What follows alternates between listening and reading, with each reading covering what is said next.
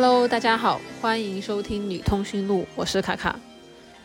那这期节目依然是我跟莫哥两个人来聊两部女同性恋影视作品，一部是今年春天刚刚结束的《Killing Eve》最终季第四季，还有一部是前段时间很火的杨紫琼主演的电影《瞬息全宇宙》。这期节目上线的时候，应该离录制已经有一段时间了。这期节目录制是在五月底，上海解封前夕啊。那因为足不出户的要求，所以我跟莫哥没有办法见面。这一期节目是远程录制的。好啦，莫哥跟大家打个招呼吧。大家好，我是默默，也可以叫我莫哥。然后我们今天是两部对吗？Killing Eve 和《瞬息全宇宙》。嗯，对的，《瞬息全宇宙》。瞬息全宇宙能能能叫女同性恋片吗？它里面那个就两两算吧，两个点就一就两个，一个是它涉及到就是女儿出柜，对吧？然后这个还有一个就是他他他跟那个 iOS 的审计员，其中在某一个宇宙里面发发展发展出了一段女同性恋感情，也行，已经够，已经元素已经够了。那我们一步一步来，要不先先聊 Killing Eve，然后呃，然后瞬息全宇宙。Killing Eve，你还记得？你还记得吗？我记得，我记得。你还记得你第一次看 Killing Eve 就看第一季的时候的情况吗？第一季的时候的情况，我记得。我觉得第一季的时候，其实我看一下啊，第一季的时候我还是觉得挺惊喜的，因为它是一个。怎么说呢？就你没见过任何以女同性恋作为主线的东西，它是这样的一个题材，然后这样的人物的一个设定，然后这样的感情发展，所以我觉得还第一季的时候，我还是觉得这个东西还挺新奇、挺浪漫的。对，嗯。然后到第二季、第三季的时候，我就已经觉得这个、这个、这个线的发展吧，它越来越像一个。言情剧，你知道吗？像那种小言，没到甜宠的地步，但他是小言。是。然后到第四季的时候了，他好像准备要结尾了，后面他就乱搞一通，然后最后啪给你截掉。对，当然不是说这个剧不好，嗯，对。对，我这其实差别还挺明显的，因为第一季是那个。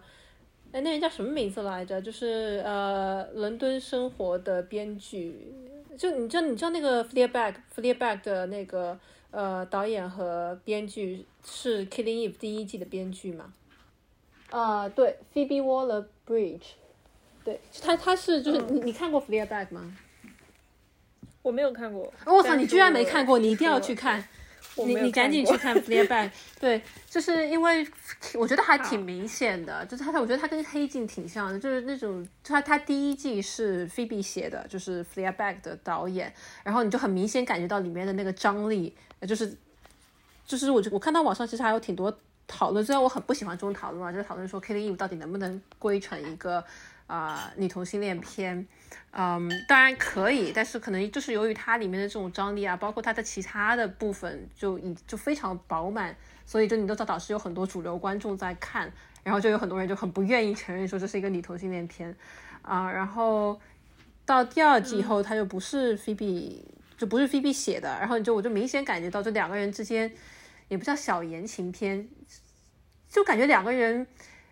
就开始谈很普通的恋爱，然后。就感觉就断层，就是第一第一季的时候，你就觉得说他们俩本身的设定和他们的张力跟他们身上发生的故事，实际是融为一体的，你就觉得非常 make sense。然后到了第二季的时候，就觉得这两个人莫名其妙，不知道为什么互相喜欢，然后呢就各自就发就就在走自己的故事线那种感觉啊。然后到第四，我觉得其实到第四季就最明显了，就第四，你你看完第四季感觉怎么样？第四季我就感觉你都不知道为什么要发生这些情节，然后。为什么有这些 twists？但它就这么发生了，就是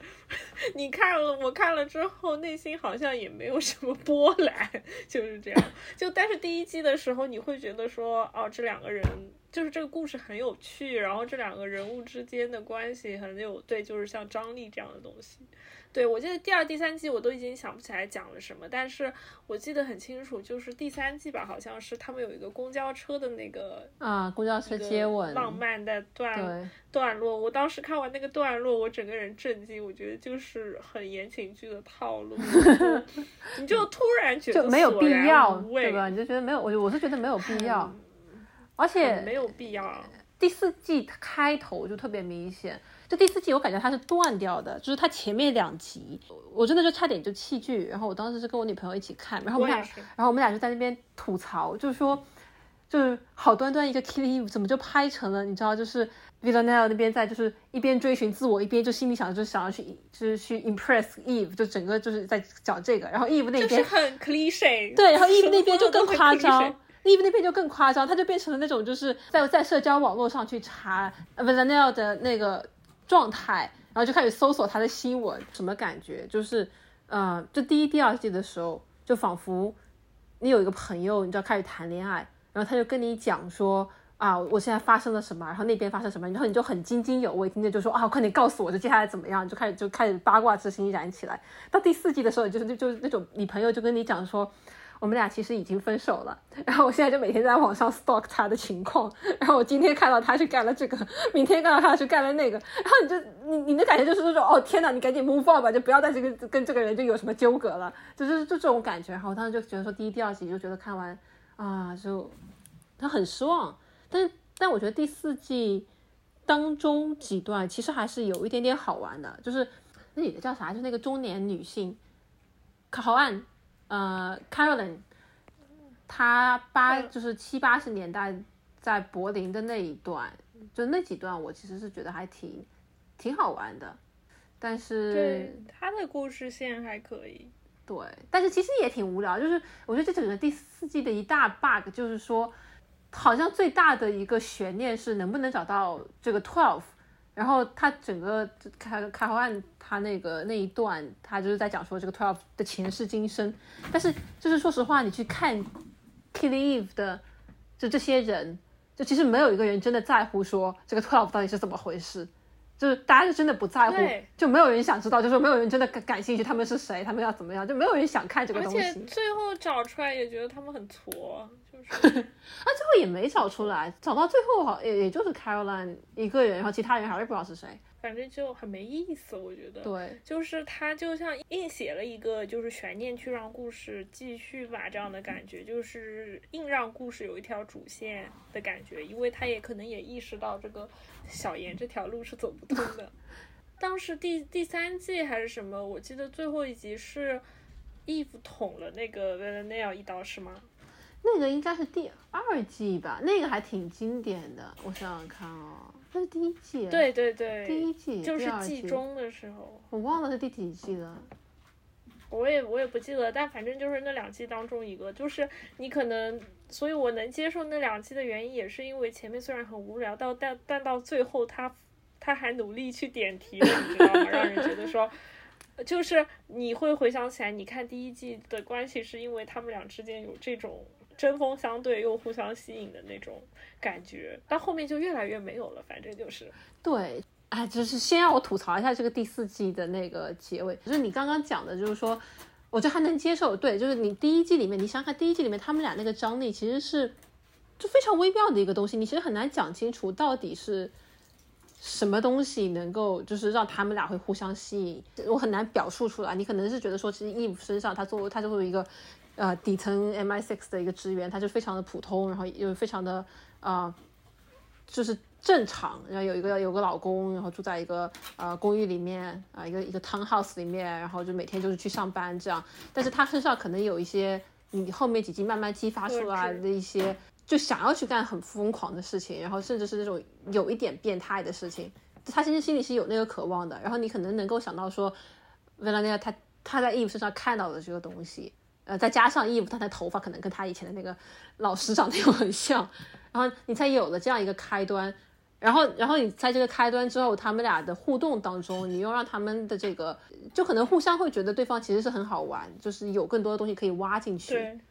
然后，所以就是你可以看到后面有，比如说 Eve 去去捅维兰奈尔那一刀，包括维兰奈，我觉得到现在大家就很经典的那一段话，就是说你到底想要什么样的生活？就是因为他之前的那些铺垫，就觉得他如此变态的一个形象，然后他讲出来说，哦，我其实只想要一个正常的生活，对吧？就是呃，cool job，nice flight，someone to watch movie with，就这一段就才会变得非常非常的动人。结果到了第四季，妈的，就变成 两个人。搞了一个哦，就是你同性恋公路片出来，而且就是不仅这都不是公路片，是 MV，你知道吗？就是那种 MV，就哦，就就很傻，就很傻，对，傻就是。因为就是你会喜欢这个剧，是因为他们之间的这种吸引和张力。这种吸引不是说他们俩真的要在一起，或者说他们俩要一起看电影，不只只是这个。他们他们俩之间的关系，就是你不知道他到底是想要戳他一刀，还是要要抓住他，还是要怎么样。它是一种对，就像你说的非常微妙的一种关系。但是第四季他们突然就非常笃定的变成了一种。类情侣的关系，对他们就变成了一个难以接受。对，这是这是一个正常情侣关系，就是突然闹别扭分手了，然后一个人去寻找自我，另外一个人在那边网上刷他的信息，然后后来就是突然又又又和好了，然后就放着歌，两个人开着卡车，然后还互相讲那种很轻快的笑话，我就觉得说这干啥呀？然后他们还一起一起去杀坏人，对吧？所谓的坏人，对，就是他们俩就组队去去，就是。对，就是这种任务，谁要看啊？就还啊，对，然后这个就让我想到了那个，你有看过那个汉尼拔吗？我没有看过汉尼拔，就是那个电电视剧。如果你看过那个电视剧的话，你汉尼拔他也是，他不是就是汉尼拔，就是还是汉尼拔的人设嘛。嗯嗯。然后，然后它里面的另外一位男主角，他们俩之间就是有这种，就像这种。在《Killing Eve》里面的这种两个人之间的张力，但是汉尼拔看到第六季的时候，就是他拍了，我觉得还我记得看了蛮久的，因为他还拍了蛮长的，好像拍到第六季还是第七季吧，反正就是到很后面的时候，他其实主线仍然是在就是说以汉尼拔作为一个连环杀人这样子的一个 social path 的这个主线来做，然后他跟他跟另外。这个男主角他们之间有很多情感羁绊，但是他们这种情感羁绊又是不断进化的。然后他们可能很多时候就是以互相伤害啊，或者别的方式去做的。他并没有出现说像像 Killing Eve 二三四季发生的事情，就是很离谱，很离谱。然后你回你去回想这个剧，因为这个剧我看的比较早，就是它是一个相对比较早的剧，大概是可能要再往前个。八八九年的样子吧，我你去回想这个剧的时候，它剧情很饱满，它的人设特别的完整，然后它会吸引你一直去看，而不是像这个剧一样，我要不是因为她是女同性恋，我都不知道我怎么能干完这四季，因为我到第二季的时候就已经有点怀疑人生了。那好歹他戳了那一刀，所以我们还就往后看了，对吧？对，其实你想是这样，就是。他在第一季的时候，其实那个线是很很清晰的，就是他你有不停的人被杀掉，对吧？就是 Villain 他自己有自己的任务在那边去干，他就去杀人，就各种呃很有创意的去杀人啊。然后 Eve 跟他的是是另外一条线，这条线你有有去，比如说作为情报人员去去追踪他，然后追踪他的过程当中，他们俩又有这种。很复杂的，互相吸引又互相憎恨，因为毕竟 v a l e n 他杀了 Eve 身边很多很亲近的人，就是你这种爱恨交织，他是另外一条线，所以他其实两条线是很清晰的啊。这然后没有，然后没有人去在意说，就背后到底这个 Twelve 是个什么东西，就他只是 v a l e n v a l e n 的一个设定而已，就是说他帮这个组织服务。那这是我觉得是第一季的那条线，然后到了第二季以后，我不知道是因为可能想象力的匮乏，就编不出来更多杀人的故事。对。还是说，就是因为可能编剧变调以后，他他掌握不住，就这两个人之间的那个张力。就是其实这两个人之间的张力，不仅仅是一种，他肯定不是单纯的性吸引力，他也不是那种很正常的那种情感上面的吸引力，或者说就是说你你很合适，我想要跟人陪伴，也不是这一种。你可能讲说，我其实是觉得说有一点点，就近乎于 S M 的那种，就是那样一种张力在里面，就是一个。有一种斗争型的，就是说我们俩谁占上风，然后又有一种就是很强烈的，也不能叫较劲吧，就是但是是，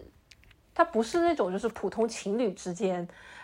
我喜欢你，然后我想要去亲近你的那样一种情景。完了，到了第二季之后，他就越来越收不住，越来越收不住。但好歹就像你说的，还补了一刀，然后让人觉得说，哦，他还他确实还跟一般情侣还不太一样。然后，然后到了第四季快结尾的时候，就有一种编剧就有一种快下班了，就终于不用再编了，然后就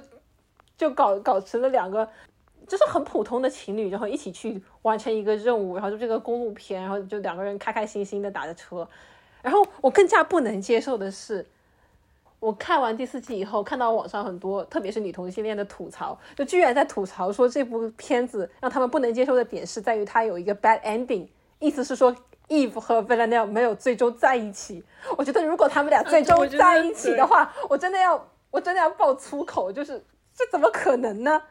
而且就是你看他们，就是看他们最后那那个第四季最后两集那个甜蜜程度，我当时就在一边看我一边在说，这个铺垫也有点太过了。你看你填成那样，就总有一个人要死的，这个这个东西是不可能，就是他们俩就开开心心的 MV 到结尾，然后就就从此幸福的生活在一起，这个事情就。就你如果编成这样，就没有一点基本素养了，我觉得就很很奇怪。嗯，然后我就不能接受，就是你同性恋们为什么就在那边讲说，哦，因为没有一个 happy ending，然后就把它归到说我们永远不能有一个 happy ending，永远都很苦情。就我觉得这个就有点，就我觉得很奇怪。所以你想要有一个 happy ending 的话，其实你想看一个甜宠剧的话，你也不会开始看这个剧，对吧？那不一定，就像我们上上一集说的，我们就是也没没得挑，你知道吗？有的看就不错，这倒也是。我觉得没得挑也是很大一个问题，很大一个问题。对对对。那当然，那我们上上上一集也在吐槽啊，说这个确实啊，就是那个女同性恋，就要不就特别苦啊，苦着苦着，然后有个人就死掉了，就更加苦。那 你从这个角度来讲吧，他我也能理解，但是就我觉得这一部剧你不能不能那么来看，就是太太夸张了，就是他们俩要幸福的生活在一起，这个。这个人就变了，他就不是第一季里面的两个人了。对，我觉得他有魅力的部分不在于此。如果第四季是两个人，什么又又见面了、和好了，然后去公路旅行了，一起看一部电影了，我们看电影了，把干完。对，反正就很离谱，很离谱。我觉得就是那个张力的存在是有原因的，是因为。你们俩之间不仅仅只是吸引，对吧？对，是一种危险关系。对，然后第四季有魅力的部分在此。对，因为危险关系就是你的 v a l e n t i n 他本身是危险的，然后但他对 Eve 可能是有一点点跟别人不太一样的地方。然后 Eve 本身他是一个很平庸的一个设定，但他的他就是他的心里面他是有一种其实跟 v a l e n t i n 很接近的一种很偏执、很癫狂的那样一个。特质在，完了就到第四季就啥都没了。第四季 Eve 就，Eve 好像很奇怪，Eve 第四季他就从头平庸到尾，就他就不想干，他也不想干什么坏事，他只不过通过锻炼变成了一个比较高级的保镖，好像就自我保护能力增强了一点，能跟人打架了。这这这个好像是有一点增加。然后除此以外，他就好像就一直要做一个特别正确的，就我要干个好事儿，然后知道就是我我我就就就很奇怪，然后。贝拉奈尔就也就没有自己的一个特质了，他先去找就是寻找一下上帝也也行吧，就是就是这一块其实是，就我女朋友吐槽了很久，就是这一块，她就觉得说这是啥，就是为什么你要搞这个？我其实还是比较能够接受他们试图去探讨一下，就你说贝拉贝拉奈尔就在这样一个情况下面想要去跟上帝就是就往宗教那方向上去走，你要去探索个一两集，我觉得也也也可以，虽然你就最后呈现出来的这个东西吧。充分的证明你没有这个能力去驾驭这个题材，但是呢，就是你想要做这个尝试，我觉得我也可以接受啊。只不过就是你在这个过程当中，嗯，他这个人就就变得只有一条线，就是说我想要去 impress Eve，然后就没了，索然无味。就是你就有一种哈，like why？就是他他咋咋就变成这样了？唉，我跟你说，要不是因为就是。整个整个这一阶段都是在疫情前后非常无聊的时期，我都不知道我能不能看完，真的很离谱，很离谱。我我觉得，我觉得我我看完的原因其实是就是当中那几集，就是讲那个 Caroline 在一九七十年代八十年代，他跟那个康斯坦丁在柏林的那几集，然后那个那个衍生出来的关系。我觉得它跟第一季、第二季就没有任何关系，就完全完全就是你把这这段都掐掉，这个故事也是成立的。但是我觉得那几集还是还是有点好看的，嗯，就是那几集还有点意思，这个后面就，这其实开头我也觉得。哎，反正我整个对这一季评价就是非常不高。我在前几季，在第二、第三季的时候，我已经有一些不适了。到第四季的时候，想看都看了，就看完吧。然后当时还有很多好评嘛，就是当时特别是因为这个 bad ending，让在网络上面也掀起了很多讨论，所以我就想，我就想，但还是看了。看了以后，我觉得真的，嗯，哎，网络上面不知道他们。不知道他们在期待什么？他们到底在期待什么？我我我没有太看，我就看了豆瓣上面，就我的几个好友，就是看到很奇怪，就在那边吐槽说为什么不能有一个 happy ending，然后我就不能理解。你有看其他的评论吗？我都没有看。我有看啊，我有看啊，我觉得怎么就还自个儿委屈上了？你如果想找个人，想看什么两个人女同性恋在一起看电影，你现在随时可以和你的女朋友，或者你上网络上寻找一个你们可以看电影、可以做爱。你现在要看的是这个吗？就很离谱，那是很奇怪哈。就是如果我想看一个。就像上海上海拉拉生活这样子，就是每天上班，然后 下了班，然后看个电影，然后吃个饭。我我为什么要点进 Killing Eve 啊？就是我就是想看一些不一样的东西嘛，就是被一些其他东西吸引嘛。所以你会你觉得会可能是有一些，就有一些女同性恋去看 Killing Eve，真的仅仅是因为她是女同性恋吗？我觉得可能一开始并不是吧，但是看到最后就可能因为就是太久这个同性恋的影视对于他们来说 太少太干涸了，他们就很 desperate 的想要看到一个 happy ending，所以他们会会就是有这么多的委屈和就像抗议一样，甚至我在网我在豆瓣上面看到好多好多骂编剧的。我当时想说，嗯，我也想灭骂，很烂，对对是，我我也想骂，但那个角度不太对，就是，对，就是一个 different angle，你知道吗？完全我就是觉得说写的什么垃圾玩意儿，他们就在纠结说为什么，为什么，我就就为什么有人要死是吗？为什么就到最后就不能就是让他们俩开开心心的活在一起是吗？对，然后甚至上，甚至上升到说编剧就是有一点就是孽女啊，恐同恋恋女，就看看不得你同性恋还有还有有开心的结局是这个，我就觉得更离谱了。我就想说，哥们儿睁大你的眼睛看看，他是写不出来了，他才这么写的。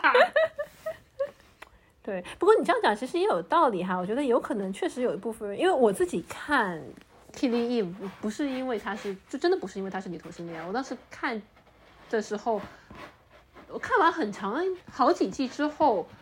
我还一直没有把它就归到比如说女同性恋片里面去看。因为其实你第一季里面虽然他们俩的那个 tension 很强，但是它不是一个很明显的，他们俩就是。要去谈恋爱了，就是他那个东西，你你，我觉得很难归到说爱情这个东西。你当然你眼神看来讲说什么是爱情，那是另外一回事儿。但是它跟普通的那种言情的那种谈恋爱的那个情感，它不是一种情感。所以，所以我开始的时候就没把它当成女同性恋片来看。但是反过来讲，你说也也有可能有一部分人，他有一部分女同性恋，他本身不是他不喜欢看 K 的 E，就是说如果 K 的 E 它是一男一女的话，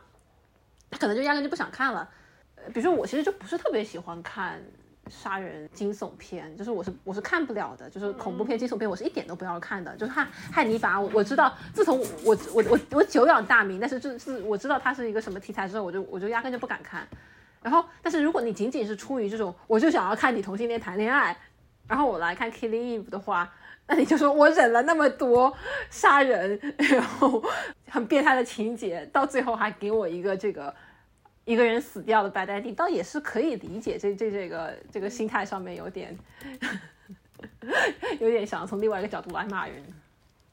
对，因为我个人是，虽然我也不爱看那种凶杀或者恐怖的东西啊，但是我很喜欢看那种悬疑探案这种。然后像汉尼拔这种，它其实很有趣，它里面有很多探案啊、推理的部分。然后对，而且也是因为贪这个贪生嘛，两个人物之间的这种张力，我觉得还是挺好看的。其实一开始看《Killing Eve》也是这样的一个出发点。我一开始以为 Eve 是个很强的、很会推理的人，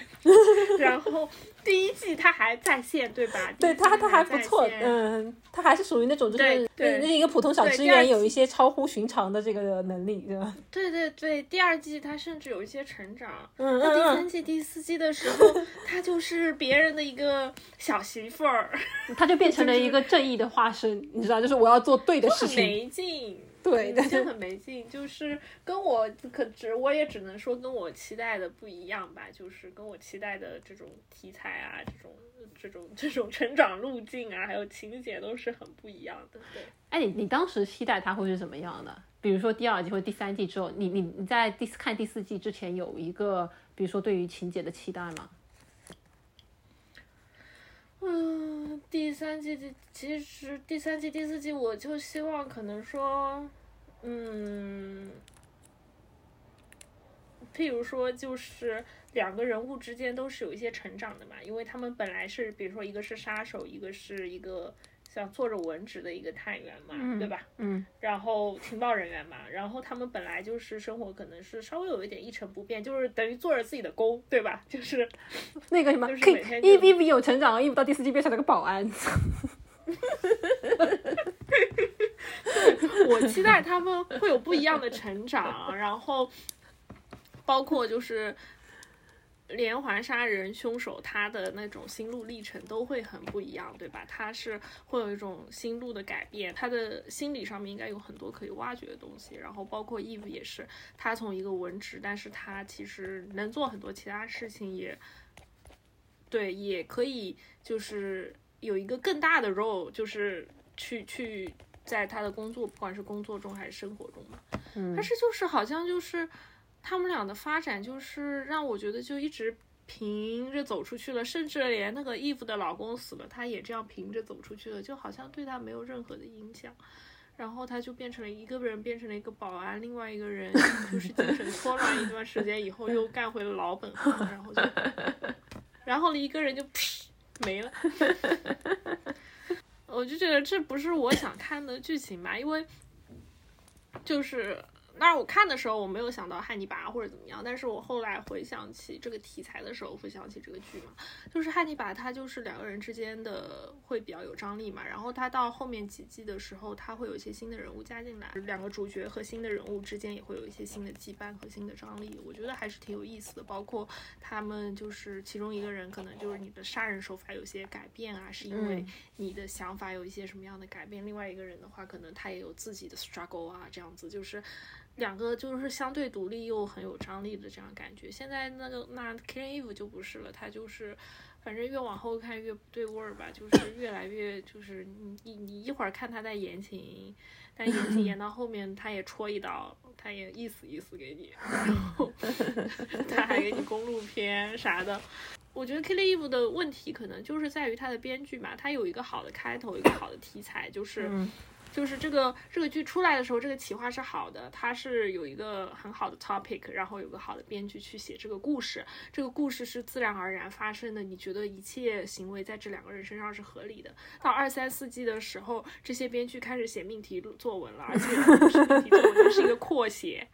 它是一个狗尾续貂的这种感觉吧。然后他们就是就是他们写是他们想象中这两个人会怎么做，然后想象中就观众会看。就是两个女同性恋怎么样，然后到最后又想象，哦，后来又想起来说，哦，他们还要杀人，然后就安排了一些情节，这样子进去就让人觉得比较的不伦不类吧。我我不是很喜欢，我只能说从第二季开始我就感觉不是这么对味儿了。对，那你如果是这样一个感受，那就是换编剧是一个非常合理的，就能够解释说你为什么会有这样一个感受的原因。我觉得。第二、第三季吧，也忍了，因为你知道说它不是最后一季，大家可能会对最后一季期待会更高一点，就因为你知道这一集如果烂下去，这这一这一个剧它就烂了，你知道就它就起不来了，嗯嗯。然后我看完第三季的时候，因为第三季的时候它的结尾不是他们俩就在那个那个伦敦塔那个大桥上面。啊，还你还记得那场景吗？就是背对背走着，然后就是，嗯，Eve 就问 v a l e n e l 说：“那 What now？” 然后那那他就说我们俩就一直往前走，不要回头，意思就是说我们俩就从此拜拜了。然后就是结果他回头了以后呢，还给可以给给观众发了个糖啊，就是就还回头，就是两个人就说不要回头，最后就还还回了个头，然后你就忍不住让人家想，就感觉就说他们俩好像就是啊，就是要要发生点啥。然后第四季我就真的觉得说编剧编不下去，就是因为你第四季一开头它是有一个有一个断层的。我当时就看，就是我听我另外一个朋友他就吐槽，他说你编剧敢不敢把第三季和第四季当中就到底发生了什么给写出来？说你很奇怪，就第三季两个人情意绵绵，你知道跟韩剧一样，就是啊，在一个桥上背对背靠背慢慢走远，又一起回头，你就你就觉得说哦，你同性恋发糖了嘛？然后第四季一开始就变成了一个精神错乱去找上帝，另外一个在那边网上刷那个社交网络，你就觉得这个到底怎么回事？然后。我当时看完第三季结尾的时候，我心里就在想说，那因为大家就知道说第四季是最后一季一季嘛，然后我当时就想说，那你就怎么办呢？第三季这个结尾，他们看起来就好像要要要好上了，就仿仿仿佛要变成了一个言情剧。但是你说你这名字叫 Killing Eve，然后你又根据他们俩的这个情况，就是你就觉得他他们俩不可能正常谈恋爱的，就是你是拍不出来。比如说，Eve 在家做饭，等着 v a l e n t i n 回来吃饭，就是这种剧情放这两人身上，它就不成立。然后我当时其实有在想说，就像你说的，你这个人是得要成长，对吧？我当时其实是在想说，你很明显就是二三季的里面，Eve 是一个他的能力就是技能是越来越强，然后他其实有一点点越来越黑化的一个感觉，就是包括你在第三季的时候，你就明显能感觉到他其实是有这个欲望去杀人的。然后，然后我就在想说。我其实期待看到的是，比如说你 Eve 其实可以黑化掉的，你 Eve 可以就是说，我想我想去杀人，对不对？我能不能走到 Evil 那一个赛上面上面去？那 v i l a n 如果你面对这样的一个 Eve，你是怎么办？你是两个人一起变得更加癫狂，然后一起去做更疯狂的事情啊？还是说你 v i l a n 可能就是在心里边反而会把把 Eve 往回拉一点？就我其实挺期待说看到他们俩就这种互动的，就没想到第四季就就编剧就直接说。摆烂了，就说：“哎呀，我编不出来就不编了，就就就这样吧，你们俩去谈恋爱吧。”然后你就觉得哈，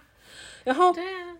对，然后我觉得你刚刚讲的也很有道理，就是说你一般的这个剧，你拍到第四季，你是会加人进来，然后你的这个原来的人是跟新的人是有一个互动，然后这个互动是让你觉得说这个故事情节往前推的。然后这个第四季，我就觉得说你加进来了很多不必要的人，家人。不必要的人，不必要的情节，就是你把这一段完全就删掉，就是没有任何的区别，就没有任何差别。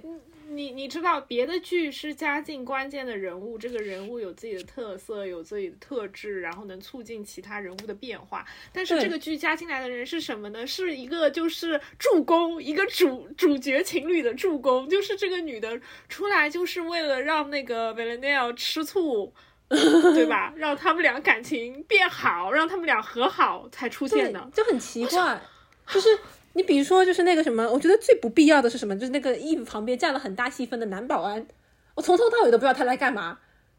你还你还你还有印象吗？就他有一个有一个，我都没有印象，什么男保安？这个男保安，就他们俩一一开始的时候没事还还就是。呃呃，就就发生一下哦，对对对，我想起来，我想起来，就没事就睡一下，对吧？那个男保安就老在旁边，完全没用。对，就很奇怪，你就不知道他从哪来到哪去，就在在家干嘛？就他回答不了任何哲学问题，完全不重要。就是就是他他就干嘛？他就他就只是一个工具人，他就那个男保安就只是一个工具人。他的不是没有工具人的作用，我不记得有他。你说了，我才想起来，他连 NPC 都不达标。我跟你讲。是你把他这个人去掉，你衣服自己不能干吗？你一定要有个男保安在旁边吗？他长得又不好看，对吧？哎，就不知道干嘛。嗯，我觉得，我觉得有一点可能，知道是不是说让这个剧稍微值回来一点？你比如说，衣服他毕竟又跟男的睡了，就是我也不知道，就是有没有有没有这种想法？嗯，就很奇怪。然后还有一个，还有一个很奇怪的，就是那个女杀手，就那个岛上面，就那一整集。我也不知道你在这个剧里面有什么推动作用，对不对？就是因为你还有那个，就是对对对，就是你设想一下，就是就那个人也很奇怪，那个人就什么，就你也不知道为什么维拉内要过去找他，找他以后他们俩为什么就睡了？睡完之后为什么这个女的要要跟维拉内要跟他一起睡？然后他们俩又开始打架，就很奇怪。然后你就觉得，我就觉得这一季就这一集你就把它删掉也没什么问题。然后哇，就从头到尾，从头到尾都很保安那个男保安很没有用，然后那个 Eve 后来亲了那个女的，你记得吗？哦，你不讲我也差点忘了。这个就是一个助攻，就是忘为了让别人那样吃醋，我就很不理解。那个那个女的，那个女的不是那个女的，好像是有一点用的。我想想看啊，嗯，他就长得一张很法国、很高级的脸。他他不是他的这个人就很奇怪。那在理论上来讲，他他应该是一个很 boss 型的人物，对吧？他在十二里面，他是他是维拉涅尔的上司，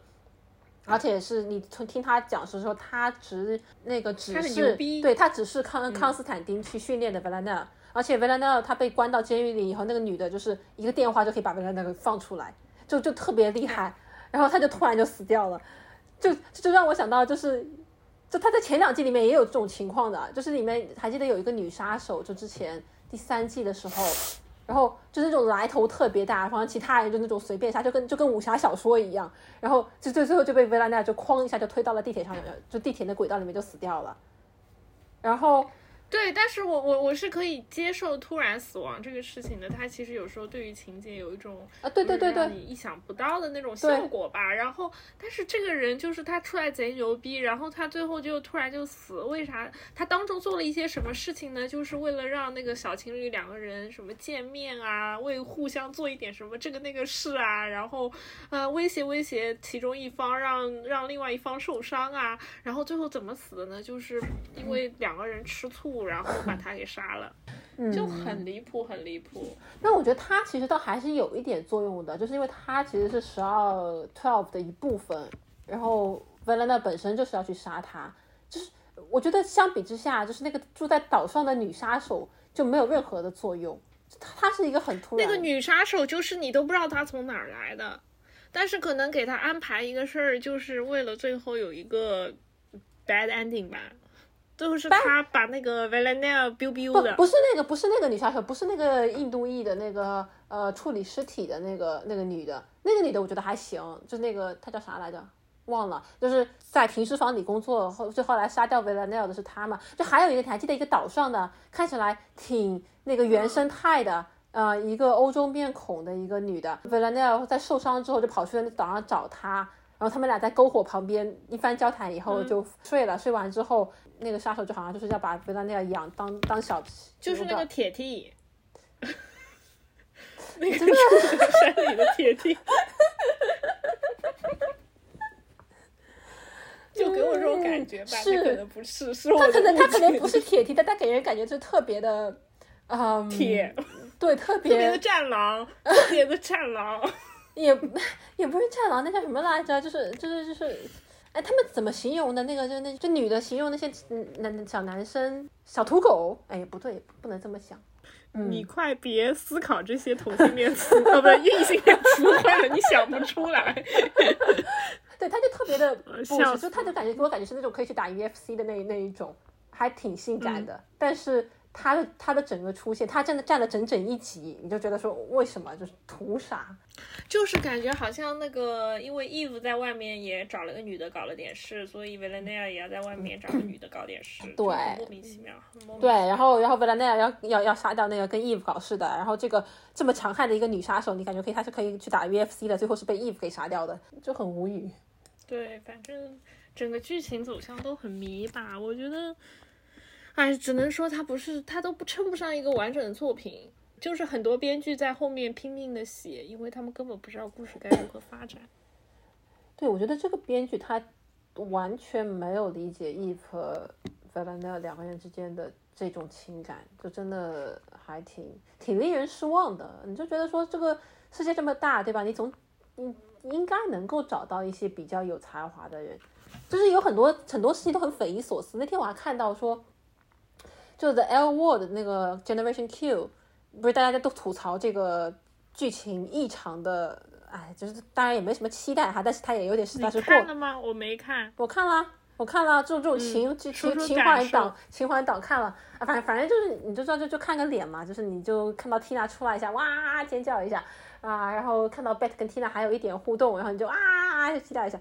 也也就没啥了。啊，但是我那天看到说他的那个编剧哈，就是接受采访的时候有在说他写的时候其实自己也不知道自己在写啥，他就说我想先写几集出来看看大家的反应。然后我当时就觉得说这个事情就跟现在上海疫情也好，有很多事情也。包括那个什么人教版这次出来那个教材就很恶心的那个插画一样，你就觉得很多事情，你就觉得说这个世界上应该有很多能力很强的人，能够做出就是至少能够做出来一些合格的作品，对吧？然后你就匪夷所思，你就觉得说那么多钱，那么多资源，万众期待，然后你就给我看这个，然后你还不知道他怎么就通过了这么多人的审核也好、批准也好，他就做出来这么个东西。就最近这个世界上就有很多事情都就就经常给我这样的一个感受，就我不理解他是怎么出来的。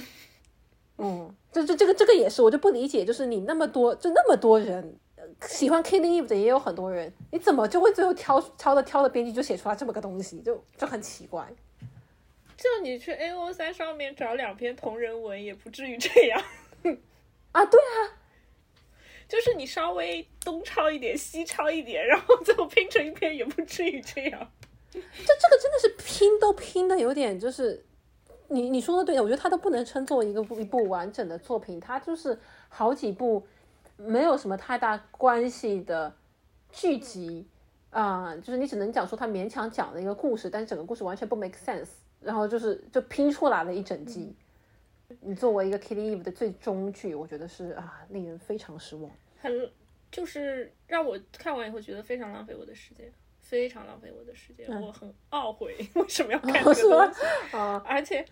对，而且就是讲到故事，就是我觉得现在就是国产的，就是影视，特别是电视剧吧，它都有一个 pattern，就是它没有一个原创的剧本，所有的剧本都来自于一本网络小说。那网络小说是原创的呀，好吗？那也没事儿。对。对，anyway，但是可能有些网络小说很挫，但是这个这个编剧吧，反正有一组编剧就努力让它过审，让它变得合理。嗯嗯嗯，对。然后，然后美剧在我心中，它原来一直是这样，像包括像。嗯，像 The L Word 啊，还有一些我们很早的时候就一直看的一些美剧，我觉得它是这样的，就是第一季先这样这一帮人演演演演演，然后第二季开始加人进去，重新排列组合，加人进去，重新排列组合，重新排列组合可能也就是你同性恋可以重新排列组合，你去。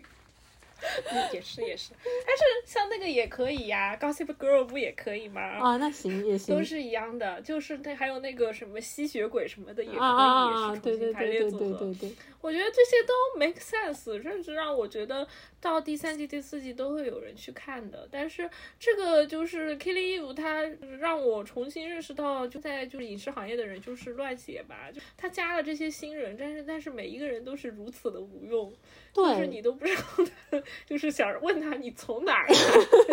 你到底要干什么？然后你要到哪去？你还没 有搞清楚他就死了，就是对，就是对一些哲学经经不起一些哲学问题的敲问，你都不知道这就是这个这一集一个小时你在干啥，就是这种感觉。就是我很同意你讲的这个，就是因为很明显的一个感受，就看 KTV 看到最后，你就发现你根本不在乎这些新来的人，就是我看到最后能支撑我看下去的。就还是最初的那些人，就是第一季里面出现的那些人，Caroline 还没死的那一些，就是 Caroline、康斯坦丁、啊 Eve 和 v a l a n e l 就除了这四个人以外，就其他那些新来的人，你就有一种啊随便吧，就是跟 NPC 一样，就他死了活了他干嘛，你就一点都不在乎。我觉得其实这还挺能说明问题的。就像 L 的 L Word，我觉得看到第五、第六集，对吧？你都会出来一些很。很惹人喜爱的，就是比如说像有魅力对很有魅力的新人物，你就会觉得说他们就是是是增加到了这个故事里面去。这这 Killing Eve 到第四季，你就觉得说完全在吃第一季的老本，就你关注的完完全全就是第一季里面已经有的那些人，就新来的你就完就没有任何一个人让我觉得说是比较的有魅力或者让我关注一下他就没有。那个关于 Killing Eve，你还有什么别的想要补充的吗？没有了，没有了。我对这个剧感觉也不是很大。好吧，嗯，但我还挺希望以后就多点这样的剧出来的。对对对，我希望有更多这种就是题材没有那么局限的，就是又有主角线是就是 LGBTQ 这样的剧，特别是女同性恋这样的剧出现。但是我还是希望它是一个好看的，然后完整的作品吧。对，好。那我们来聊瞬息全宇宙。嗯，要不，呃，你能那个简单讲一下，就瞬息全宇宙讲了一个什么样的故事吗？这部电影它主要讲的就是，呃，杨紫琼她就是一个，可能就是一个移民，一个一个中年妇女吧。她在家因为有很多，嗯，包括他们家洗衣房的生意呀，然后她的爸爸、她的老公、她的女儿都有很多压力和让她觉得不堪忍受的地方，然后她整个人也一直处在一种非常焦虑的那种状态里面。就一开始。就是电影是这么展现的嘛，然后这时候突然就是有从别的别的平行时空穿越过来的她老公跟她讲，说她是最特别的或者怎么怎么怎么样，然后他们可以穿行于就是各个平行宇宙去获取自己在平行宇宙当中的能力嘛，然后当中就是有一阶段就是一直想要打那个坏人，那个坏人的名字 特别难打坏人。对，然后后来发现坏人就是他的女儿，他的女儿为什么会变成坏人呢？是因为他因为一次在在平行宇宙当中穿行的过程当中到达了极限，他同时就是看到了千万个平行宇宙当中的自己。那么他其实，在看过这些以后，就是整整个陷入一种虚无主义的状态嘛。然后他就开创了 黑黑暗贝果教，然后这个这个教呢，就是整个很虚无主义，然后最后的他们所有的人呢，都是想要这个迈入虚无，走向毁灭这样的一种感觉吧。嗯，就是抓准定位的话，这个电影还是一个很合家欢的一个电影，这是一个家庭片嘛。然后，嗯，其实杨紫琼在这个整个战斗的过程当中，然后在认识各个宇宙当。中的自己和他人的过程当中，他也更加深刻的理解就是自我的这个含义，然后包括对对丈夫、对父亲、对女儿的这种认识，然后也是因为他这种思想上的改变嘛，然后最后他们家庭就大和解了。虽然你也不知道这个和解是如何产生的。对，但是我在朋友圈和豆瓣上面看到有很多人说，就是看这个剧看哭了。嗯，我也看哭了。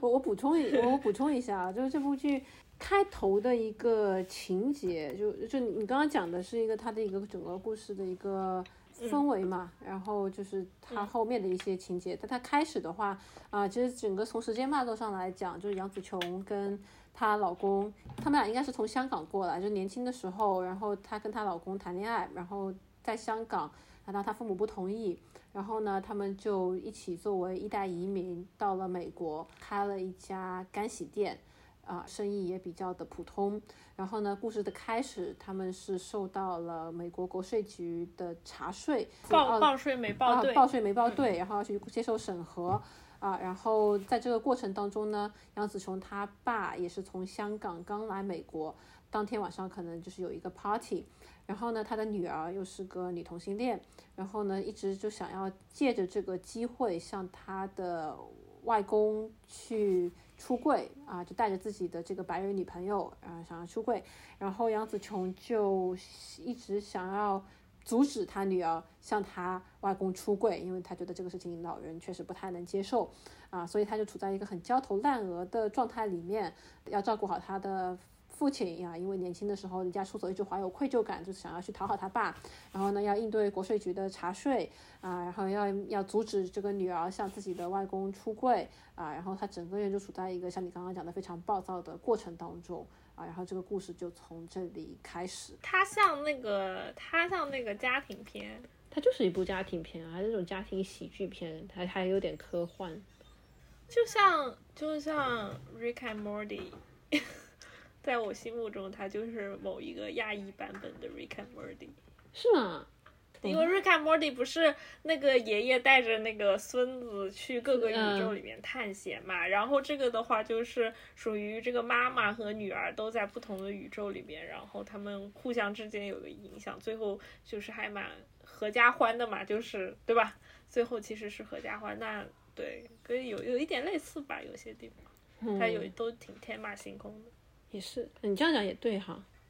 我觉得这部剧它确实是一部合家欢的剧，它的整个氛围其实是相对比较轻快，也比较搞笑的，啊，然后呃没有什么过于沉重，让你觉得说就是很苦的那一种。但其实这部剧的。呃，我我我自己也看哭了，当然我看哭的那个点也是比较的，嗯，比较比较私人化，就是这个就一旦遇到这种我就必哭，这哭不意味着我非常感动哈，但是就是我泪点很低，就是杨紫琼跟他爸为他女儿出柜那个地方，我就哭了啊，但是但是这个就是并不能说明这部电影有多多多感人哈。但是，就是反过来讲，它虽然是一部合家欢的剧，但是我觉得它之所以这么受欢迎，它其实里面讨论的东西是很多的，就它的元素很多。啊，你想，一方面你刚刚讲它有一些呃科幻的因素在里面，对吧？它有这样一个平行宇宙的设定啊，它有这个人物可以穿越平行宇宙，然后来获取其他世界里面的超能力或者就或者技能这样的一个设定啊，这个是一个呃。看起来挺新奇的一个东西，包括他想象了很多不一样的宇宙，其中有一个我觉得是挺恶心的，就是那个手指手变成香肠的那个那个那个宇宙。然后，但是但是另外一方面，它其实有讨论啊很深的东西。你像这整个虚无主义，包括这个你看遍了所有宇宙以后感受不到意义，从此创建这个黑暗背国教，然后引导大家走向虚无主义，走向毁灭，这个是一个。很常见的抑郁症的表述啊，这个当年你还记得《Killing Eve》里面有一集 v a l e n e l 他去混进一个戒酒吧，当时还不是戒毒的一个互助小组，然后让他发言，他要去获取其他人的信任。他当时讲的就是这样的一个意思，他就觉得说，我每天早上醒来，我就觉得说，天哪，我又要度过一天，然后我想不到任何能够让我觉得兴奋的事情，然后我就觉得一切都很无聊。然后他讲完这一段以后，其他可能呃，不管是戒毒还是抑郁症的人，他可能都觉得说非常的 powerful，好像就非常的能够共鸣。所以他其实讲的这个状态啊，是一个很典型的抑郁症的状态，就是你感受不到快乐嘛，就你无论这个原因是出于我看遍大千世界也好，还是出于其他原因也好，你处在一个非常抑郁的状态里面。其实这个我觉得是很应该很多人都能够有这样一个共鸣的。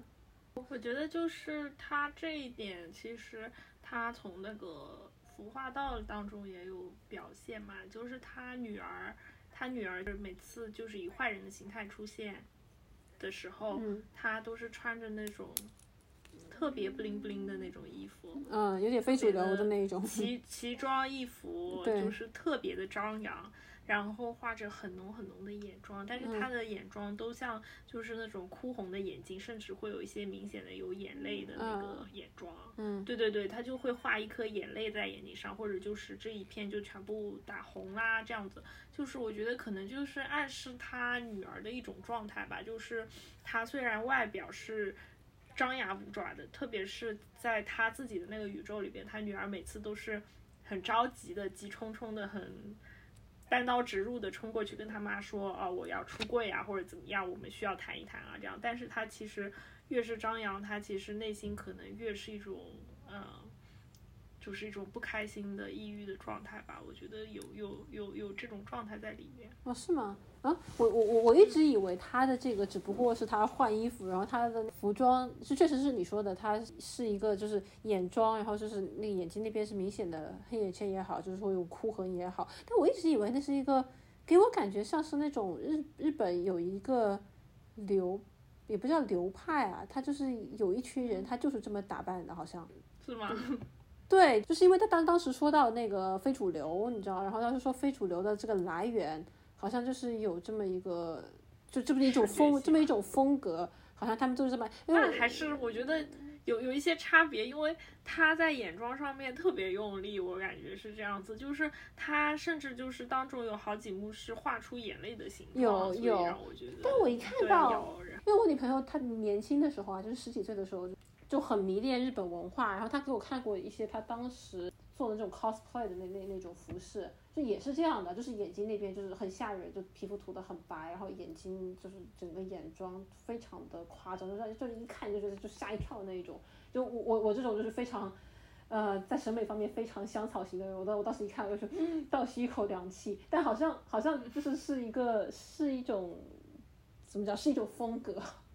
啊。但但是这这种风格，你能体现这个人的那种紧张，因为那一个风格的来源，它也是就是说他跟啊对主流社会的一个抵抗啊，他表达自己的这样一种。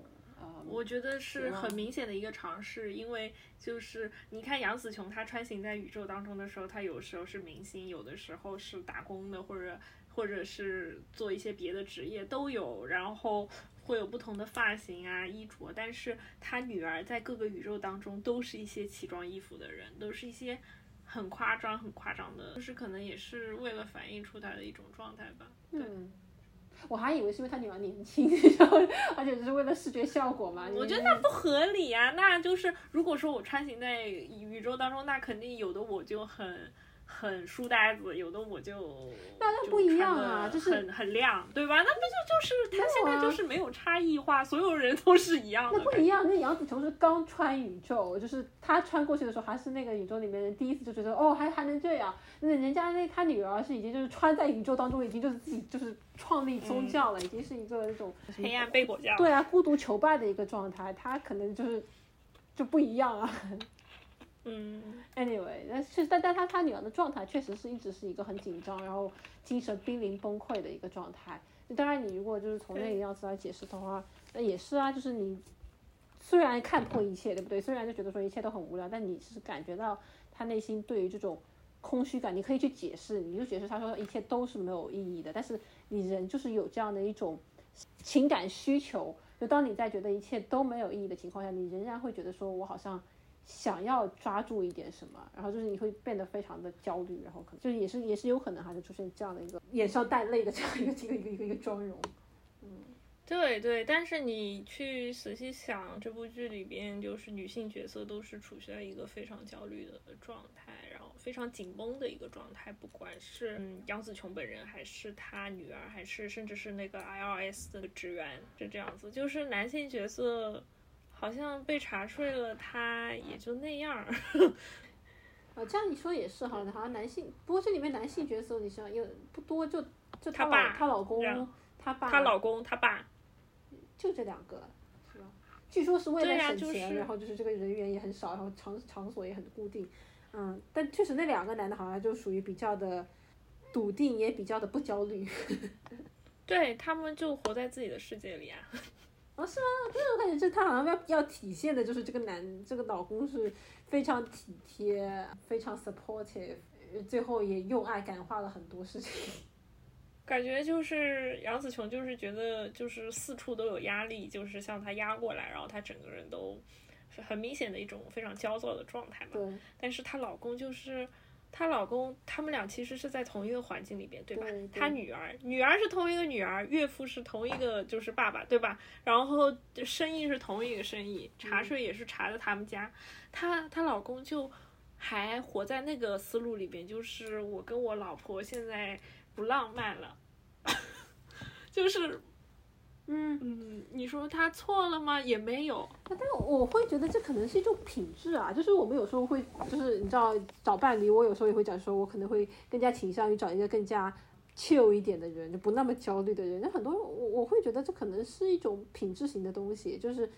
不那么容易焦虑。当然，这样的人在原始社会就很容易死掉哈，但是但是你在现代社会，就好像是一种大家会说他很比较放松，不容易焦虑，是一种好的品质啊。甚至比较的乐观，这样，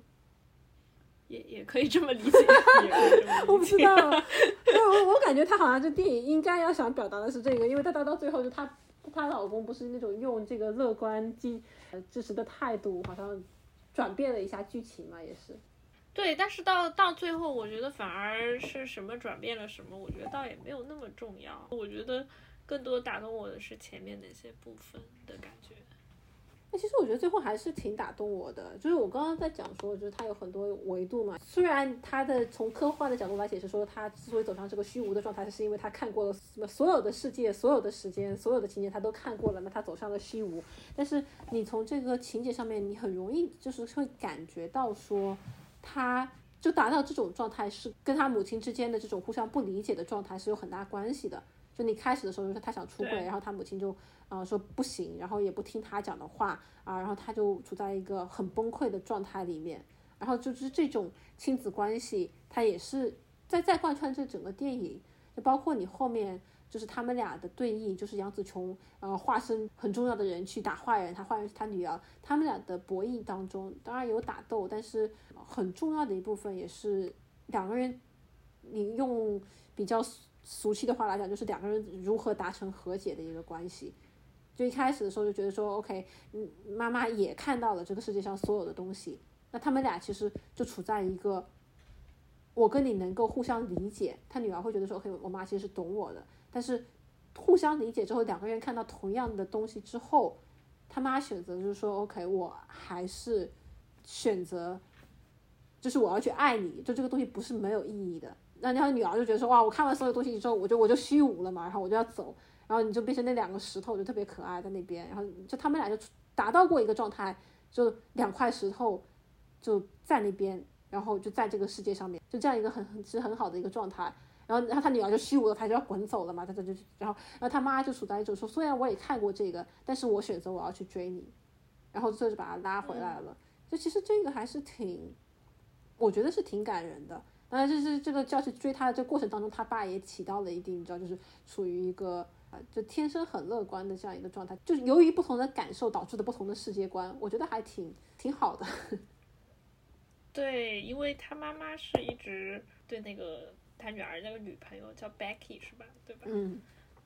对那个女生就很凶，就是让她不要来啊之类的。但是他爸爸一直就是对对那个 Becky 就很好，对 welcoming 那种那种态度，就是他们俩态度还是蛮不一样。但是我觉得，就可能杨紫琼对她女儿的这种拒绝、抗拒，一部分也在于，就是他爸爸对他也是一种非常抗拒、不认可的态度。嗯，他可能也是想保护自己的女儿吧。就是他可能一方面觉得老人接受不了，另外一方面也觉得说你为什么要对吧？就是为什么要去告诉你的外公这些事情，这样他只会否定你，不认可你。对啊，就是你有时候想说杨紫琼这个态度已经很好了，对吧？你放在国内这个状态里面来看，你当妈的已经能够接受女儿啊，不仅是个同性恋，还跟外国人谈恋爱，仅仅是不想让她跟外公出柜或者爷爷奶奶这一辈出柜。我觉得你你放在就现实生活当中，在国内这个情况下面，已经是属于。相当通情达理的妈了，我妈其实就处在这个状态，对吧？我能接受，但是你不要跟其他人讲。对，我觉得可能杨紫琼有回忆，就是自己女儿的成长经历嘛，好像有一段闪回的，我忘记在什么地方，反正有闪回，然后有讲她女儿什么慢慢长大，然后后来就是一直就是没有办法达到他们的预期，就是譬如说她还大学辍学啊，然后来交了一个女朋友啊，这些种种事情吧，我觉得可能说就是。他自己的成长经历对他的后代其实也有一些很大的影响吧。会，当然了，你就是说这个一直没有办法得到自己父亲的认可，那他女儿出柜其实不仅仅是他女儿的问题啊，也是如果你有一个从传统角度来讲失败的女儿的话，其实也本身对你来讲也是一个贬低。那你在开头的时候，他其实是非常想要得到自己父亲，时隔可能二三十年以后再次获得他的认可，有这样的一个亲子的冲突在里面。对对，但是最后他是跟他爸爸有一个，嗯，有个对峙的一个状态嘛，类似于就跟他爸讲说，我不需要得到你的认可，就是我我自己想怎么怎么样就怎么样。然后我记得有个镜头是，他那天是应该是像，忘记是他们是一个什么 party，应该是他们中 Chinese New Year 的那种 party 吧，然后。然后所有人都穿着红衣服，他穿了一个红色的开衫，正面看特别传统，背面写着 punk，这个我都没注意。对对，他那个毛衣绣的是 punk，然后 没有写 rock 吗？衣服，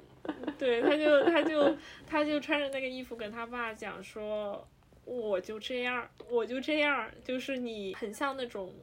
怎么说，在青春片里边的那种，嗯，青少年的一种宣言吧，我觉得也是很有意思。然后他经历了这种自我认可的阶段，他，嗯，他接受了自己的一个状态，他才能够去跟自己家庭达到更好的和解。其实也带有一种那种意味，就是我看过了，就是我也是明星，我也是一些很了不起的人，但是我现在我在这个宇宙里，我就是这样，我。我就这么烂，就是我就这么烂，我不管你别人怎么看，你觉得我烂也好，好也好，我就这样了。嗯，然后他女儿也是嘛，其实可能从一些传统的角度来看，就是啊，怎么大学没有读完啊，或者怎么样，可能也有一些就是这种声音，可能反正大家都一样烂，那就就大和解吧。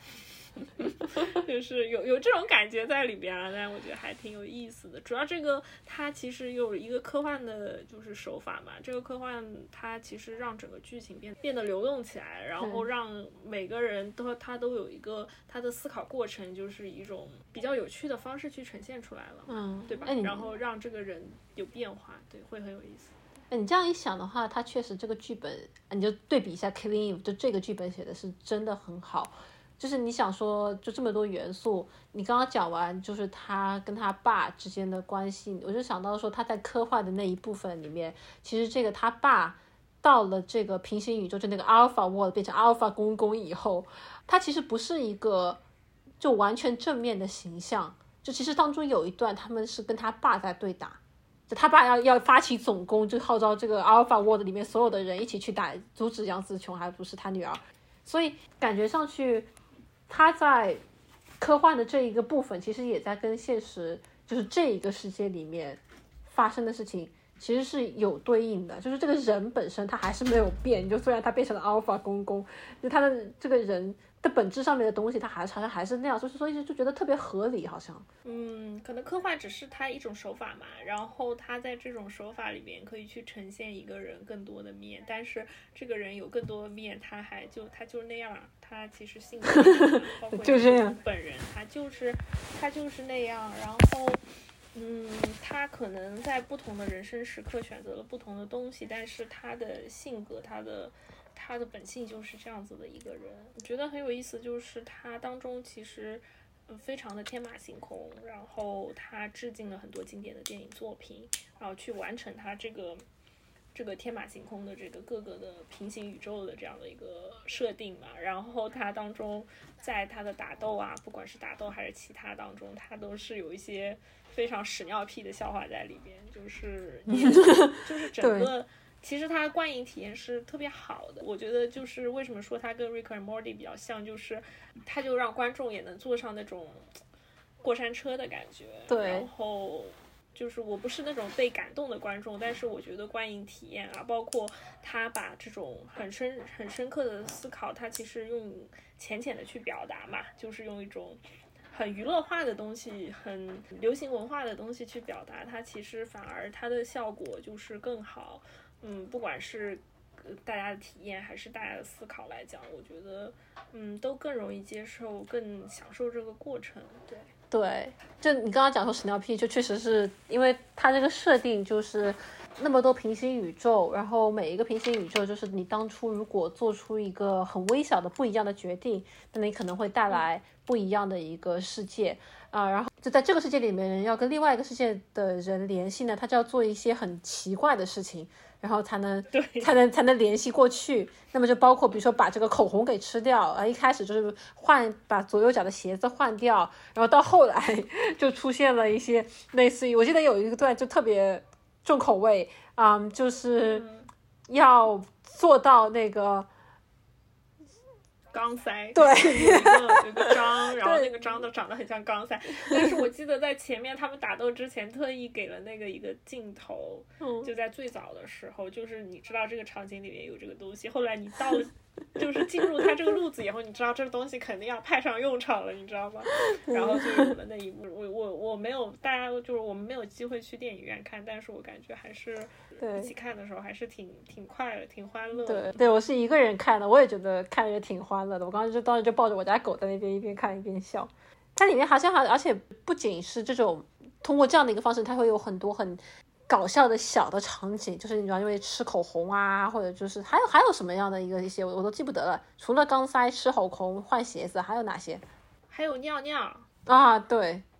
OK，就是这种很 random 的事情。对，他就是要越越 random 越越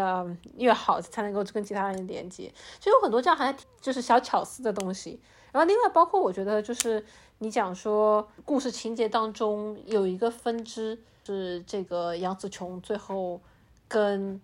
国税局的这个女职员两个人走到了一起，然后他的那个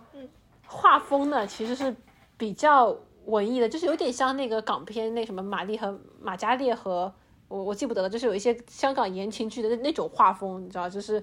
一看就是一部都市都市言情剧啊，然后但是他那个设定里面，就是那些人在那个平行宇宙里面，所有的手指都是跟香肠一样，然后就非常恶心，然后他们嗯好像发生性关系的行为就是跳一个很奇怪的舞，然后把这个手指塞到对方嘴里面去，应该是这个意思哈。嗯，就就挺恶心的。然后所以就整个画面它其实是一个感官非常复杂的一个体验，嗯有很多冲突在里面。因为这个国税局的人在现实的就他们本身的这个宇宙里面。是一个很凶狠的形象，就一开始的时候打怪打的就是这个国税局的女的，然后她突然就变成了一个非常嗯、呃脆弱，然后向杨紫琼表白，然后杨紫琼还拒绝了她，然后就整整整个就非常都市言情剧，非常的你知道那种什么暗涌啊，就是杨千嬅的歌可以当背景的那种情节，然后然后呢，但是他们的这个这个人的这个形象呢，又非常的。就是令人有一点点不适，就是因为他们的手都跟香肠一样，就很恶心，就在那边甩来甩去的，然后就一点都对。一点都不香港。啊。然后他们最后两个人感情到一定浓度，然后要发生就是这个行为的时候，又是属于那种跳那种像那种部落的舞蹈，然后把香肠塞到嘴里面去，然后就嘴里又有黄油流出来，就整个场景其实挺恶心的，但是你又觉得又对。又还挺感人的，所以就整个感官体验非常的复杂，就有很多冲突在里面。就你不管是从视觉上面，还是就是从你这个啊、呃人物的设定的逻辑上面，你就觉得说，我是觉得是很新奇的一个体验。然后他到最后呃一部分，他其实是就是在那个 party 的地方，他其实是有解释说。啊、这两个人是怎么走到一起的？因为这整个很突然，就当时就是说他们可能被查税，然后那天晚上这个啊啊呃国税局的女职员就来到他们店里面，然后呢就是本来就很严格的一个职员，就最后就愿愿意给他们再宽限一个礼拜，然后的原因就是说这个知道杨紫琼当时就被啊、她老公给 serve 了一个离婚协议书啊，就就被告知说想要离婚，然后这个国税局的职员呢，在这也也是跟前夫离过婚的，所以他就非常感同身受，就是一个女的在刚刚收到离婚协议书的这样一个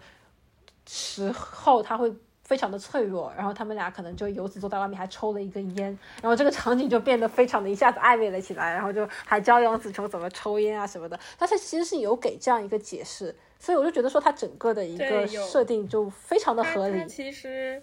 它其实每一个致敬的这些天马行空的片段，都是想要说明一个事情。像这个就是它又是一个共情，它又是它好像那个职员有讲说，就是在人生的某个阶段，你觉得自己就是没有任何人爱自己，然后杨紫琼就跟他讲说，你肯定世界上有有人是爱你的之类的，就是反正对，你就感觉这个故事可以从由此开解始释。对，对对对，有去解嗯释，就是会给就是不同的观众能看到不同的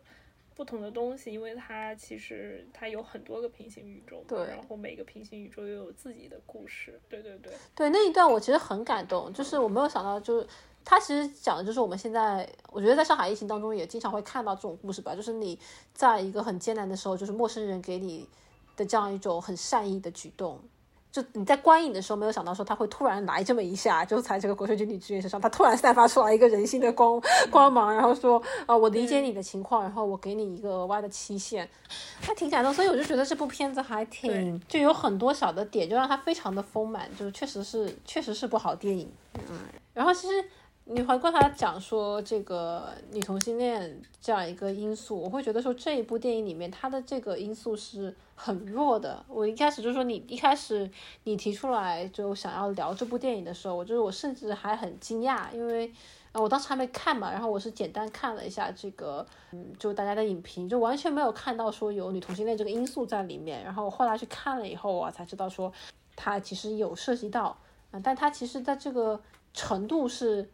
就它包含的这个女同性恋的因素是很低的。这这这这里面啊、就是一个女儿是同性恋，然后她本人跟这个国税局的官员在某一个平行宇宙里面可能产生了一段感情。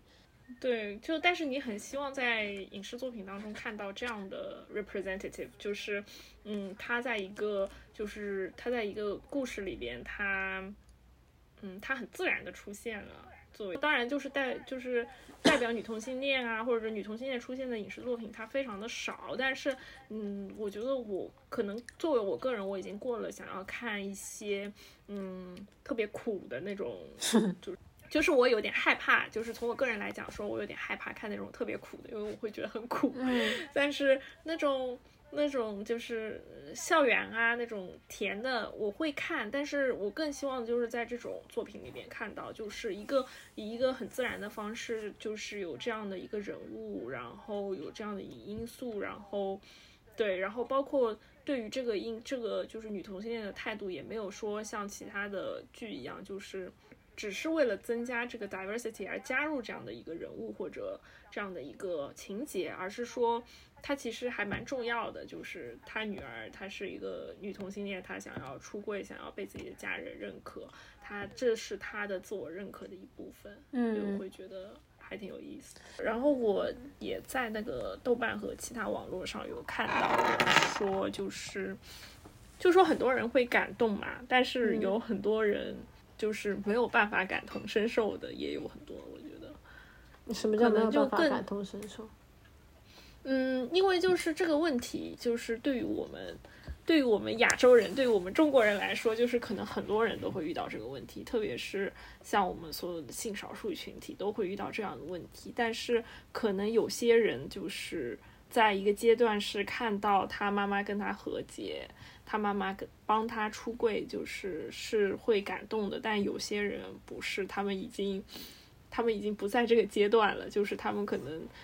就是在现实生活中，就是他们的家庭关系并不是这样子，然后他看到这个东西，他就是没法共情。呃，什么意思？就是说他觉得不应该跟爷爷出轨，还是什么样一个情况？嗯，就是可能他们家庭的情况就是根本不可能出现说你家的人容忍你成为一个同性恋，你家的人会以一种比较好的方式去呃和你和解，就是。对，就是这种情况，这种情况看到这个东西，这个电影不应该很感动吗？就是说，虽然我不行，但是有人行，不会，就向往一下。他他觉得说不就不应该出轨，不会，他觉得他觉得这种和解是一个 such a cliche。嗯，对，就是因为你知道，就是很多东亚家长做不到这一点。呃，对，但是大多数东亚家长都做不到这一点。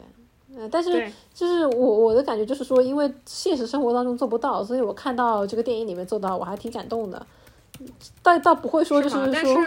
这个过于不真实了，还是怎么样？可能就是对于他们来说，他们没法共情到吧，因为在他们的生活当中没法出现这样的场景吧。就是我也没有被这个这个大和解很打动，因为我觉得就是这个和解来的。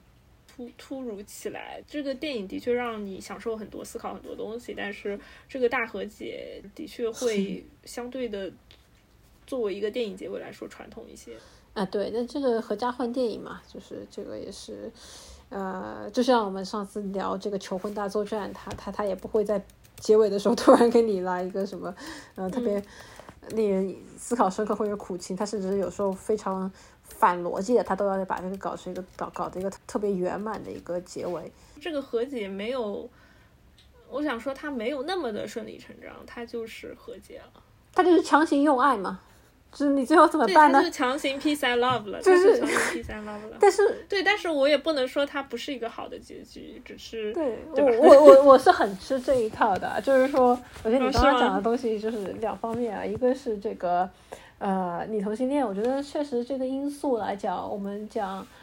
最早的时候，你讲女同性恋片，它就是一个特别苦情的。然后我们有时候讲说，像《求婚大作战》这样的电影，我们上次也讲，之所以聊它，就是因为它没那么苦情。但它其实代表说，它的主要问题还是两个女的在谈恋爱。那么像在这个电影当中，它已经把它变成了一个背景，或者说是一个故事开始的发端。那么它相对来讲其实是比较隐晦的，就是说你。呃，比如说你想跟你爸妈一起看，你可能就没有那么的突兀。虽然我还是不敢跟我爸妈一起看，但是我觉得这个就像你讲的，我觉得是一个挺好的。我也希望有更多的这这种因素出现在很多电影里面。然后另外一个就是这个 peace and love 这个事情吧，就非常的 cliche。但是呢，你有时候想想，就是就真的只能这样。就是你说我被虚无战胜了，我不知道人生的意义在哪里。我最后能怎么办呢？我最后的落脚点，你真的就是我我自己的感受来讲，就是除无无非是两点，一个就是你有一个天生的使命感那样的东西，你找到你，那就你如果找到这个东西，你也不会觉得人生虚无，对吧？那大多数人就是找不到，说我这辈子要干啥，就我也不知道我这辈子要干啥。你最后唯一的落脚点就是人跟人之间之间的关系，那你说白了其实就是爱。那你说这个东西？你讲来讲去就是是是是非常的，就是非常的煽情也好，恶心也好。但是我自己是觉得说，你要面对这个东西，就只有回归到人跟人之间，通过这样一种连接来对抗你感受到的虚无的感觉，就没有别的办法。所以我也笑嘛，就是我看到这种评论，你们最后最后最后怎么办呢？最后归结于爱，但是。没有办法的，就哪怕你是说像《Rick and Morty》这样一个，就是那种很天马行空的、很鬼马的这种东西，你你你的，就是越我我是觉得说，它越是想象力丰富，就越超乎边界，然后这个情况越复杂，大概率最终落脚点就只能是爱。就只有这个东西。回到爱的教育。对你只能回到爱的教育。有时候虽然看起来很扯，但是他 somehow 就真的只能这么去解释。就是我我见过有一些，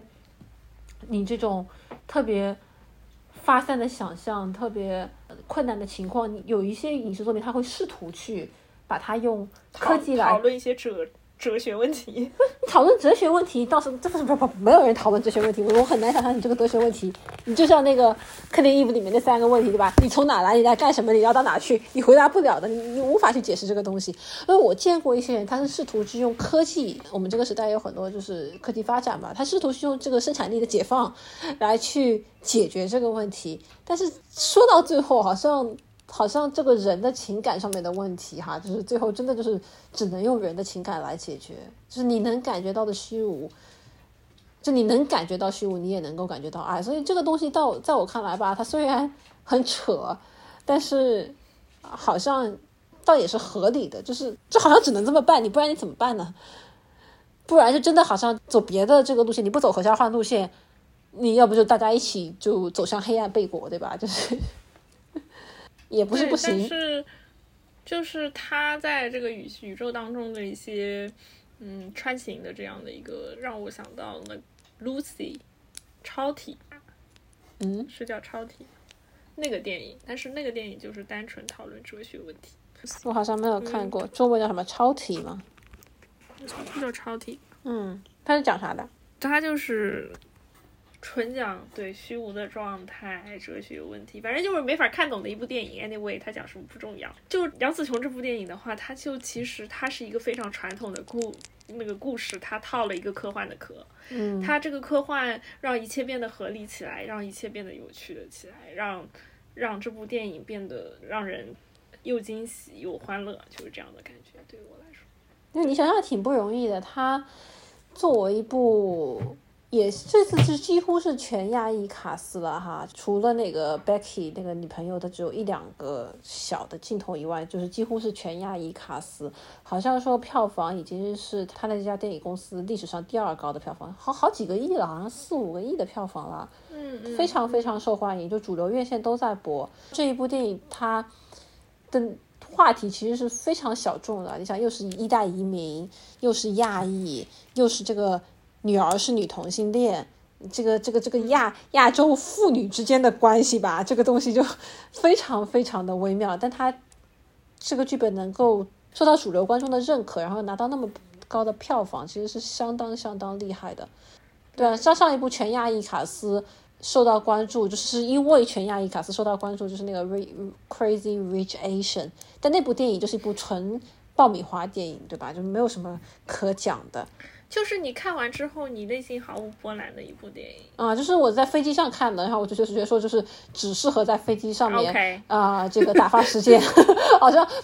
不是，哪怕是疫情期间都不值得占用我的这个这个这个居家隔离时间的那种感觉。那再上一部可能是《喜福会》了。我前段我前两天重新看了一下《喜福会》，大失所望。因为我之前读的那个小说，我觉得还挺喜欢的。然后看了电影，就觉得说拍的啥？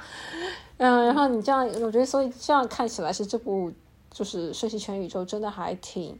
挺不容易的，我觉得它会是，就如果你从亚裔电影来讲的话，它会是一部还挺里程碑式的一个一部影片。我觉得主要原因是它很它的娱乐性很足够。对，那娱乐性足够，但它很够丰富啊。你说《Rich Crazy Asia》，它的娱乐性其实也也不少哈。你能看到这个新加坡，没有，它就是爆米花性。那那也也够娱乐性啊！你就看到这个新加坡这个富豪的这个生活，对吧？那，但这部是是是很有趣，很有趣。我觉得还是挺适合院线的一部电影。就是如果我们有机会的话，我也很愿意，就是到坐到电影院里面去观看的一部电影。对这一部这种电影是我很觉得很合适，就是你在这个。LGBTQ 运动的早多早期，比如说，它就作为一个合家欢电影进到院线里面去，然后你跟你爸妈一起去看，我就觉得说特别合适。它是一个很出圈的作品，它并没有就是像很多不管是苦情的还是甜剧，它只要限定在 LGBTQ 的每一个某一个框里的时候，它很难做到就是这么出圈。对对，但这一部这一部它能它能做到这个地步，然后它又。对，它就是这是一部很好观看的电影，它的故事是完整的，它是一个完整的作品，这也很重要。对，你就想着对着这个 Killing Eve 那帮编剧在编，好说你看看人家。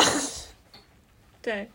嗯，而且就是当时就看一些花絮，你就知道，就是好像就是这两个导演就预算也非常的有限，所以他们就是大部分的场景都设定在了呃 I O S 那幢楼里面。然后人员也非常的少，就是整个就非常卡预算。然后说整个特效也是只有五个人的小团队来组成的。然后两个导演也都没有去过电影学院，都是看着 YouTube 学会的拍电影。对对，我有看到说他们做特效这一节，但是我觉得，嗯，相反，你把那个特效团队做到人数很少。然后又是核心成员的时候，你可能更能能更好的呈现出自己想要表达的东西吧。我觉得它的特效还是挺让我印象深刻。对，其实就是你看这个特效，我觉得这其我我说不好，就是说一方面你能看到，就是说它特效不是特别的高级，就它确实是有一种，甚至是有一种怎么说，就是大学学生作品出来的那那那种感觉，就它跟那个。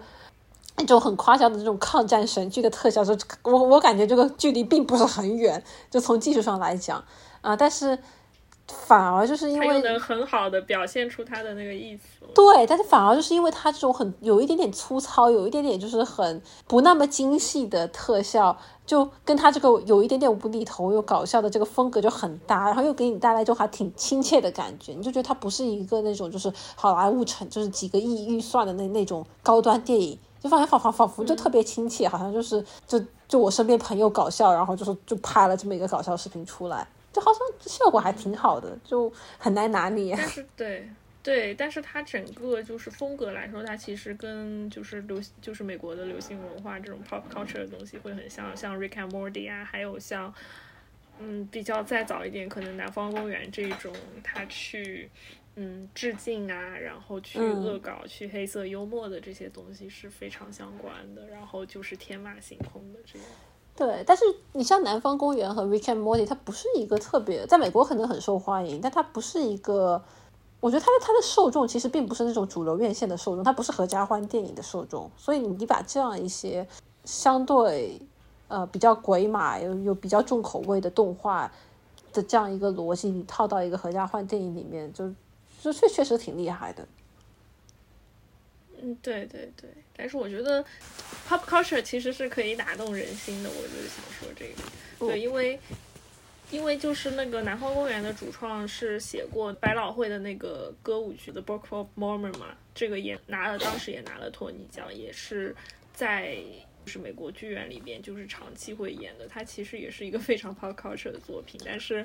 就是可能生在二十一世纪吧，大家还是非常非常易于接受这样一个设定的东西，然后你你也可能就是想要去享受这个观影或者观剧的过程，所以嗯，也是一个很好的 approach 啊，我觉得就是这个这个故事能够让让这么多人看到，跟他的这些表现手法啊，这些很轻松、很很鬼马的这些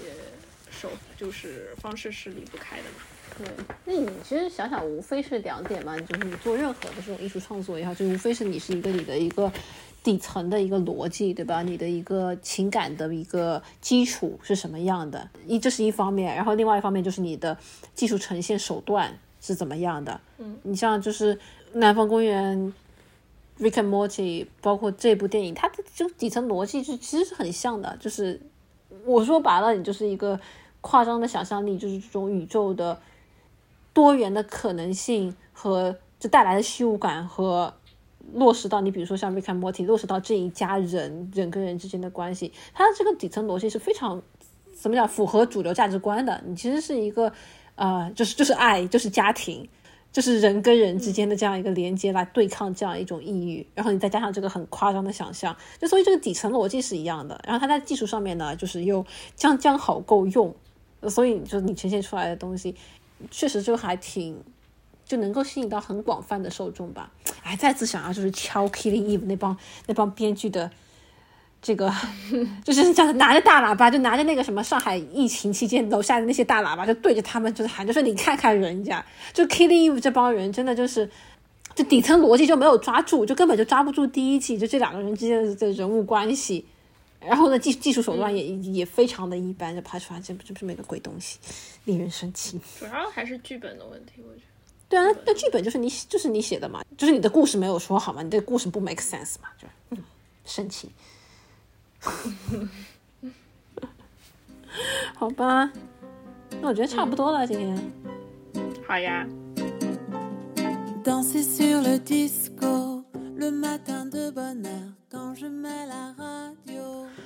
好了，谢谢你听完这一期的节目。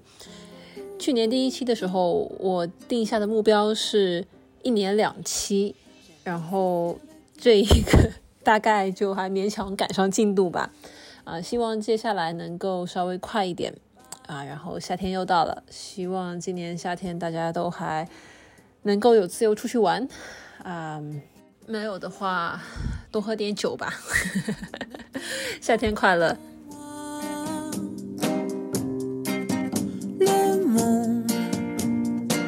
Me regarde, je le vois dans des boules à facettes. Mon unique rendez-vous où brille ma fossette. Un sourire sur ma joue, j'aime danser sur le disco. Mon radeau m'invite à monter quand je suis à bout.